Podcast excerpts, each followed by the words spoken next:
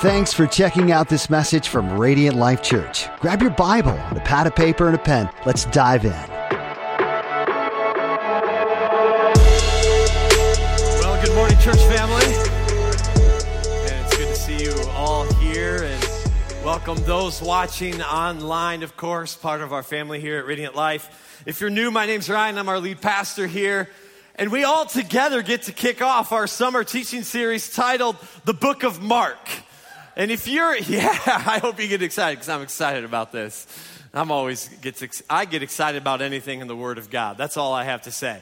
All right. Well, if you turn your Bible about two thirds of the way in, you get what's known as the New Testament. Immediately, you get four guys right off the bat in the New Testament Matthew, Mark, Luke, and John.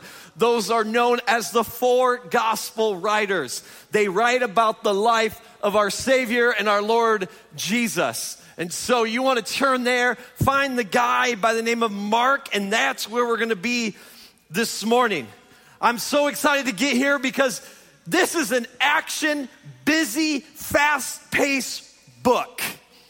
If Hollywood was going to make a movie, they would use the book of Mark to make that movie on the life of Jesus because it is a boom, boom, boom, boom, boom, boom book. Boom, boom book. I kind of like that. All right? It is hard hitting, fast pace. Before we jump in, I wanna, I wanna just give us a few highlights of the book. Since all summer long we're gonna be in this book together, we're gonna do a chapter a week. Um, a couple weeks, we got a combo two chapters to get us to September, okay? But there's 16 chapters in the book of Mark, and I wanna give us just a foundation this morning to get us there because I'm supposed to cover chapter one with you this morning. There are 45 verses in chapter one. I really only want to focus on the first verse and then a couple afterwards, which means what do we do with the rest of Mark chapter one? That's for you to study all week long. Mark 1 is packed with stuff. In fact, we're not even going to get to Jesus gets baptized. We don't even get to the fact as soon as he's done baptizing, the Spirit of God drives Jesus out in the wilderness to be tempted. In fact, we don't even get to Jesus' first calling of his disciples, which is in Mark 1. By the way, there's three principles in Mark 1. You'll see it where Jesus calls his disciples. His very first disciples he calls, he says this Follow me. That's the first call of any true discipleship. As one who follows after Jesus, we do the things of Jesus. And then he says, Follow me. And he says this I will make you. Because with Jesus, there's always a transformation that's happening. The disciples weren't there yet. But he tells them as he calls them, I will make you. I'm going to do a work in your life that there's a transforming work of Christ in our lives. And then he says, I will make you fishers of men. You will be on mission with me now. Follow me. I'm going to transform you, and you're going to be on mission for me. That's a freebie. I, I, didn't even preach that. There you go. Write that. Hurry, hurry up. I, it's in like Mark 1 something when he calls his first disciples. Then after that, he goes on two different preaching circuits that we don't even have time to cover, but you will when you study all week. Sound good? All right, so let me get us into some of the highlights of the overall book of Mark. So, Mark is written by a guy by the name of John Mark. John Mark writes the gospel, his letter, the gospel, the good news of Jesus, this letter that we have, circa AD the mid 50s. Circa meaning around AD mid 50s, somewhere in the 50s, the mid 50s. Some of the earliest biblical scholars will date it early 50s, some will date it late 50s. So I said, let's just split the middle. We're going to call it mid 50s right there, right? Somewhere around the mid 50s. What's interesting about Mark is Mark is the first of the four gospels written. Remember, you have Matthew, you have Mark, you have Luke, and John. Mark is the first of the four to be written. And Mark has a target audience. Mark's audience is he's writing to the Romans. He's writing to the who, friends? Keep it in mind because it's going to carry significant weight how Mark opens up the gospel. He's writing to the Romans. Matthew, here's a quiz, or yeah, I won't quiz you, I'll just tell you.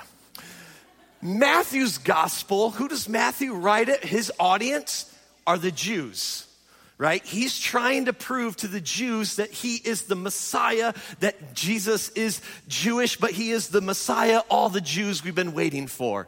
Mark has an audience. I'm writing to the Romans over and over there. And then you have Matthew, Mark, you have Luke.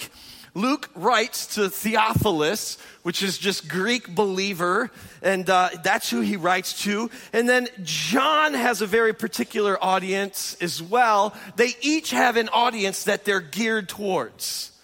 Mark is geared towards the Romans. And here's what's fascinating about the book of Mark it's known as a busy book. That's what I said from the get go, right? It's hard hitting, it's fast paced, it is so busy. Over 1,300 times, Mark uses the word and. And this, and that, and this, and that. And Jesus did this, and then he did this, and then he went off and did that. 1,300 times over the word and. It's used to move the life of Jesus very quickly. Here's a key word that as we study together, you're probably gonna pick up on is this word immediately. Mark uses it over 40 times in his letter. It's only 16 chapters. Over 40 times, immediately, immediately. Are we starting to get a feel for how quick Mark's gospel is? It moves. And here's one of the reasons why it moves so quickly. Because John Mark, his emphasis is on the deeds of Jesus more than the words of Jesus. He's more focused on writing to the Romans about the actions of this Jesus rather than the speech or the discourse of Jesus. For instance, Matthew, the gospel writer Matthew, will record the Sermon on the Mount, which is one of the most famous teachings of Jesus. Mark, nope, too many words. I want to get to what Jesus is doing. And so that's the difference. Here's a cool thing John Mark was not one of the 12 disciples of Jesus. He became a follower of Jesus, but he wasn't part of the original 12 disciples. John Mark picks up most of his material from a guy by the name of Peter, one of the 12 disciples. Peter is the main source for John Mark's gospel. It's also referred to as the gospel according to Peter, if you didn't know that, okay? Here's a cool, fun little fact, too. Are we setting good ground, though, so far? Oh, I'm so excited. Here's just a, this is just a cool nugget that in Acts 12 12, it tells us that the early church met at the home of John Mark's mother. So it's really rich. John has this, or John Mark has this rich history with the early church. And then, lastly, here's my last golden nugget before we jump in that the gospel, the book of Mark, is the most translated book of all scripture. You sit back and go, well, why? Number one, it's only 16 chapters. And here's another thing what happens is in the book of Mark, he's writing to the Romans. You don't have to have all that Jewish theological understanding, background, cultural background as much in the book of Mark than you do like Matthew. And this book is written in Greek. The New Testament's written in Greek. It's written in what? Here's what's fascinating about John Mark's book Mark has more Latin in Aramaic phrases than any of the other gospels. He does. And so, translators, when they want to get a book into a language that they know, this is the very first book they go to translate of all the scripture. Mark. Here's what's also fascinating about what John Mark does in his gospel. He goes after these three questions. He wants to answer to his audience. Remember, his audience is what? The Romans, he's getting to them. He wants them to know who is Jesus? Why did Jesus come? And what does it mean to follow after Jesus? And he's going to answer those three questions all throughout his letter. the gospel, the book, according to Mark. And here's what's fascinating you and I are going to read this together all summer long.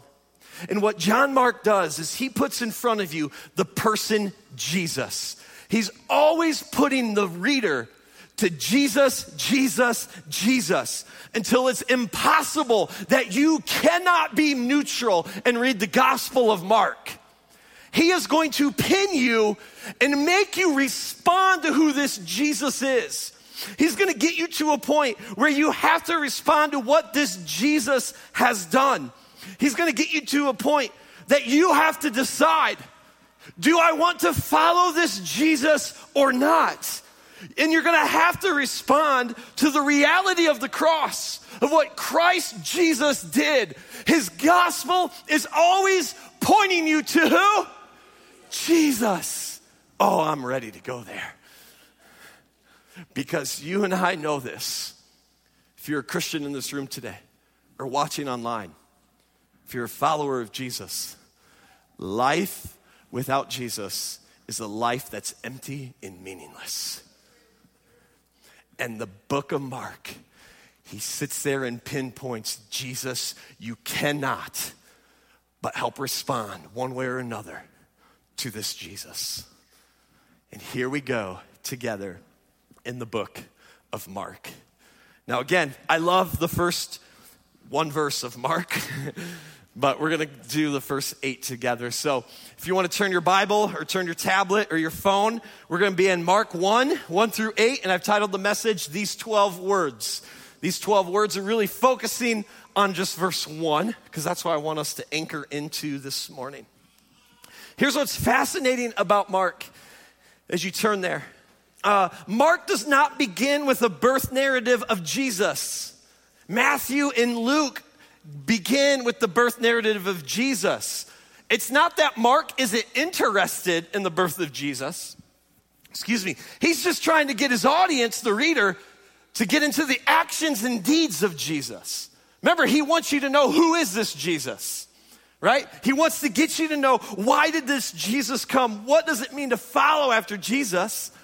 So there's no birth narrative. He's just going to jump in with a declarative statement about the identity of who this Jesus is. And I know this in verse 1 there's 12 words, and these 12 words could not be more radical. It slices down humanity. These 12 words understand there are two classes of people. And I know our culture today doesn't like putting people in boxes, but too bad, because these verse 12 verses do here are these two boxes that everyone falls into. You either believe or you don't believe. Those are the two boxes. And Mark is going to come swinging out of the gate and make you pinpoint and respond to this statement. These 12 words, he's going to make you respond. You're either going to believe about this Jesus, and it's going to change and transform the way you think about yourself, the way you think about the world and humanity the way you think about purpose and calling and why you were ever created to begin with. Or it's gonna put you in the don't believe category and you think this Jesus is ridiculous and perhaps delusional. And if you're in that camp, can I say welcome to Radiant Life? I hope that by our, the way we wor- worship, the way the teaching comes across, the Spirit of God is working on you already.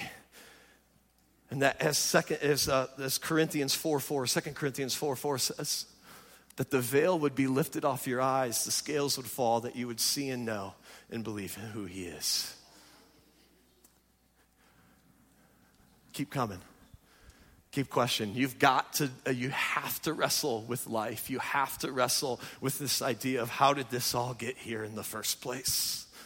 You have to wrestle with the meaning of life. So if you are in Mark 1, you've got it open. Let me hear you say, Word. word. We get in the Word to the Word. Gets into us. Let's go. Mark 1 starts this way The beginning. Stop. We're only two words in. Mark's making a statement. You know anywhere else in Scripture that may open up a book this way. There's two parts. But I want to bring you back to the beginning. Genesis 1 1 states, In the beginning. What in the world is Mark doing?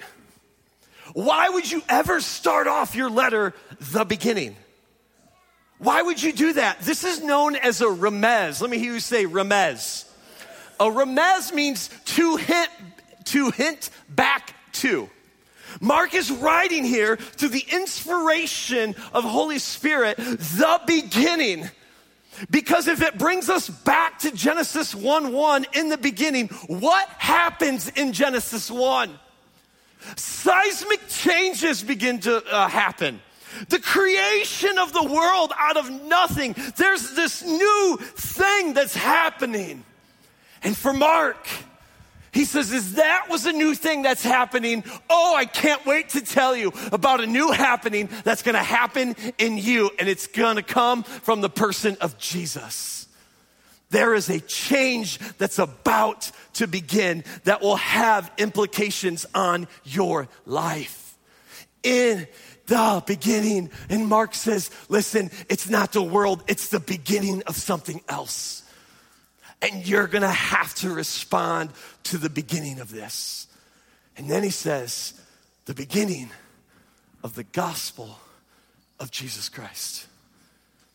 This word, gospel, in the Greek here is the word uh, evangelon, which we get the word evangelism from. So when we say go out and evangelize, I know it's a church term, evangelism.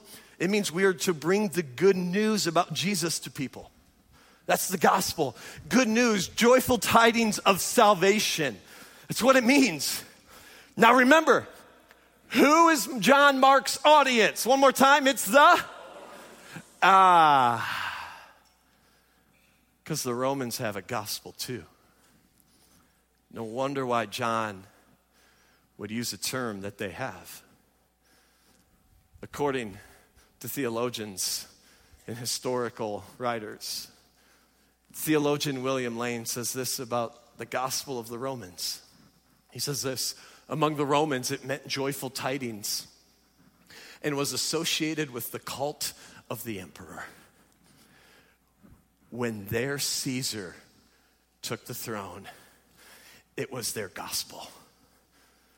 The gospel was all about their emperor bringing Rome peace, Pax Romana, the peace of Rome. That was their salvation message, their gospel message. And Mark wrote, writes, Hey, you all have a gospel of an emperor. I'm going to tell you about the gospel of Jesus Christ because it's the only gospel. Your emperor won't save you, but listen to this Jesus Christ, the Son of God, can. It's not about the salvation of the Roman emperor. It's about the salvation that God is going to step down into humanity and give us his son. And his son has a name, and his name is Jesus. And Mark is pinning something against his, in his audience, in their hearts. Are you going to go the way the world is going? Are you going to go the way the Son of God is going to go? You got to decide. It's one or the other. You can't have both. And he puts the two against one another. The, the gospel of your Roman emperor or the gospel of Jesus Christ, the Son of God. And I'm going to tell you about the good news of who this Jesus is because he's about ready to change your life if you're willing to go there. This is about a new beginning. What the world has hungered for. This is what the world has needed. The person and work of Jesus Christ. This is the best news. This is the gospel. Get ready, Rome. Get ready, Christians over there. Get ready, Romans. Your world's going to be turned upside down. Oh, aren't you excited? I'm pumped. I'm pumped. This Jesus will become the Son of God. with this statement alone, the beginning of the gospel of Jesus Christ, the Son of God, there is immediate hope for us. There is hope for you and I. That the Son of God has come, the Jesus, this Messiah, the one all the Old Testament prophets wrote about. That wonderful counselor, that Prince of Peace, the one that is carrying all the prophets, all the promises of the prophets. He's here the perfect lamb that satisfied the wrath of God and purchased our forgiveness and imputed onto us his righteousness. He's here. It's the gospel, it's the good news of this Son of God, this Jesus. And God's ultimate answer from the beginning of these 12 words is not to give us a set of principles. It's not to give us wise philosophy to live by. It's not to give us a moral code to live on. But ultimately, his answer was to give us himself in the person of Jesus, the Son of God. And I want to pause for a moment and say this. I'm afraid these words, Jesus, Son of God, that these words are all too familiar now that they've become so familiar that we've lost a sense of awe of Jesus. That we've lost a sense of thankfulness to Jesus. That we lost our worship to Jesus. And that we're just one step away from idolatry.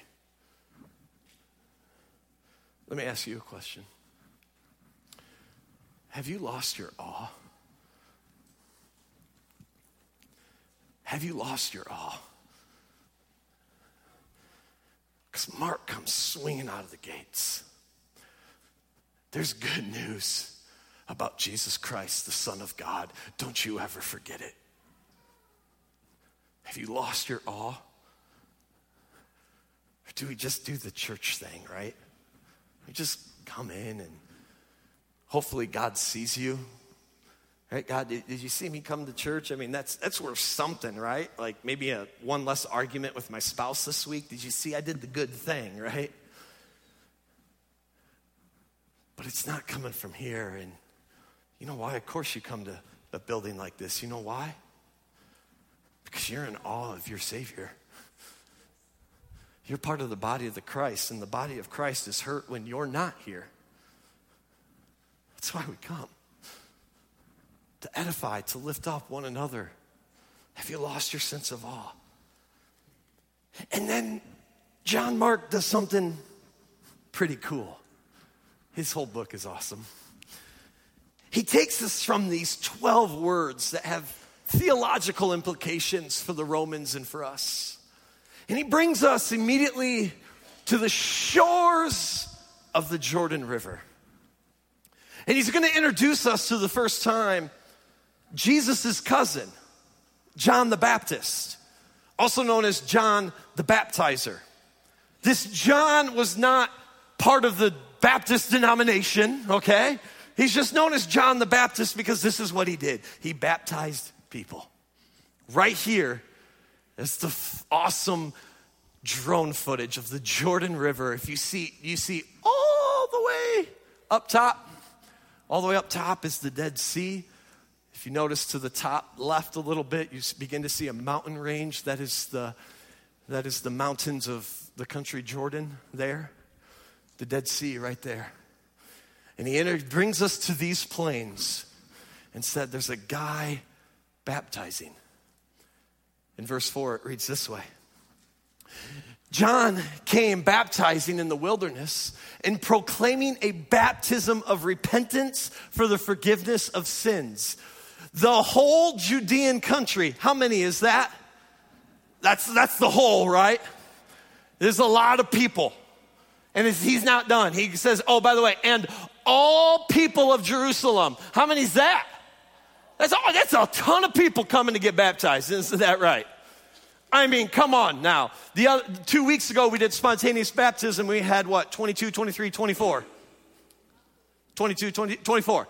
24. How awesome's that, right?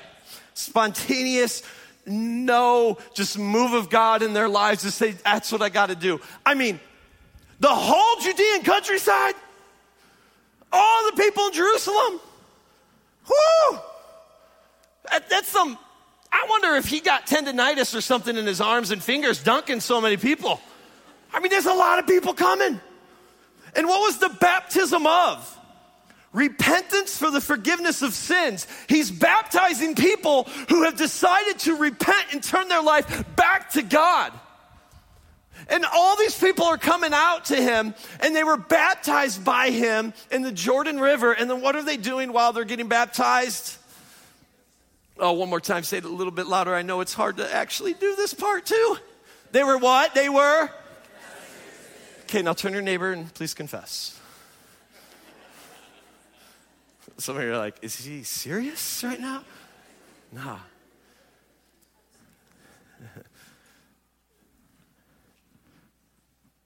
they turn their heart back to God. And as a result of that turning, they're realizing the ugliness of their sin. And they're confessing it. They're getting it off their heart. That's what Jesus came to do. He came to re- make us repent and come back to God. For us to realize how bad sin is in our life and to confess it. We've lost the art of confession today in the church. We say, well, I just confess to God. You're right, you should. But please, it also says, if we want to be biblical, it says, confess your sins to one another. It's great to confess to a brother and sister in Christ and say, hey, I need prayer here. Would you pray for me in this? Come on, we need each other, don't we? And there was a, there was, this was revival that's happening. I love what Bill, William Barclay says in the New Daily Study Bible. He says this about this moment where Christ is allowed to come. The antiseptic of the Christian faith cleanses the moral poison of society and leaves it pure and clean. Does our culture need that today more than ever? Come on, I think God is calling the church, His church, to come back to that. Come back to this idea of what does it look like to actually live holy lives? Perfect? No. But pursuit of Jesus? Yes. There's a call that Jesus is in. There's a call to holiness in our lives. There's a call there. Here's what I'm afraid I'm afraid for some of us, we can sit back and sing Amazing Grace and yet be ungracious as a husband and as a mother. That we can preach the love of God, yet live selfish, me centered, unloving lives as we step over people in need that we get to a place that we talk about the righteousness of Christ, that we're made right before God the Father on our account, and we're thankful.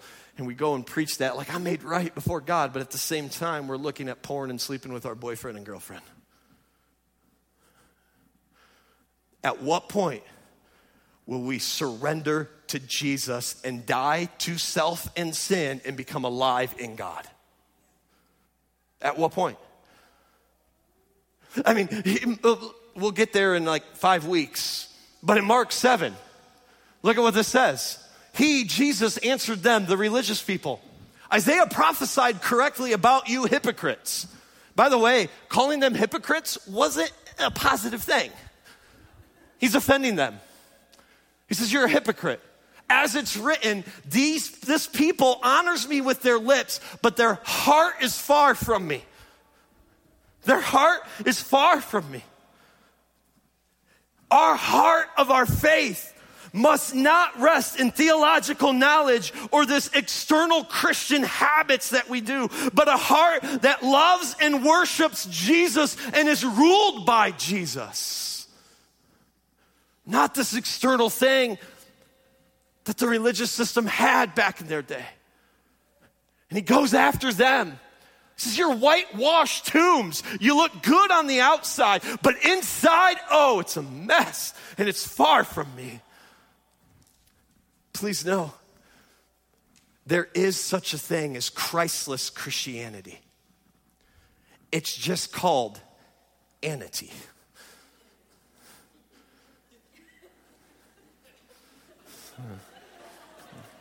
Yeah, let it sit and you'll get it. All right, let it sit.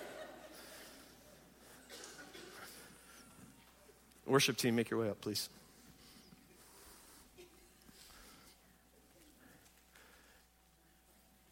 Here's my heart. We must call people to confession. We must call people to repentance, seeking forgiveness. We got to get back to knowing Jesus is the Son of God. And He came to deal with sin. Verse 7, it says, He, referring to John the Baptist, proclaimed, The one who is more powerful than I am. He's proclaiming this in front of all the crowds that are coming to be baptized. He says, He's more powerful than I am. He's coming after me. He says, I'm not worthy to stoop down and untie the strap of his sandals. John, in John 3:30, it would eventually say that John the Baptist, uh, John the Baptist realizes in John 3:30 it says, "He must increase," referring to Jesus. He must increase, and I must decrease. He knows something. John the Baptist knows his place. John the Baptist knows this is not my moment. He knows this is not my story. This is Christ's story. The one that's coming to deal with sin the spirit that will give life. And John the Baptist knows, I can't give that life. But he knows something. I'm not worthy to even stoop down and untie the straps of his sandals, the one that's coming.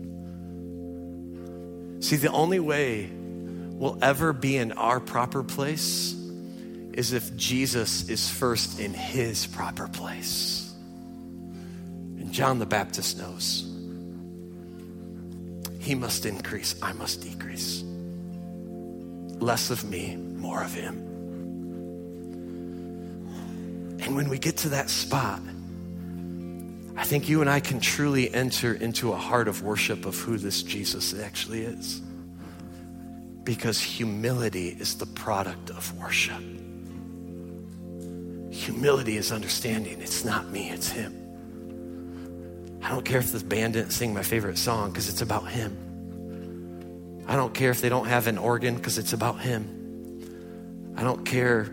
Oh, please, Lord, may we never do country. But I don't care if it becomes country, it's about Him. I mean, I can still wish to God, but I'm going to worship. Well, there we go. Bluegrass or whatever. All right? We'll worship. Why will we worship? Because Jesus is first in his proper place. And then we can freely worship. And John, uh, Mark, John Mark ends by saying what John the Baptist says in these first eight verses I baptize you with water, but he, Jesus, will baptize you with the Holy Spirit. Right away, John Mark is asking the question what are you doing with Jesus? Do you believe the gospel? Do you believe the good news? Do you believe he's the Son of God? Because everything changes with Jesus. What are you doing with Jesus? Church family, will you please stand? Read the rest of Mark 1. There's so much richness there. Study it this week. What's beautiful is we'll all study together the same stuff. What will you do with Jesus? Build your life upon him or build your life upon the world and the systems of the world? You choose. Thanks for listening to this message from Radiant Life Church. To get to know us better, check out theradiantlife.church. Be sure to follow us on Facebook, YouTube, and Instagram.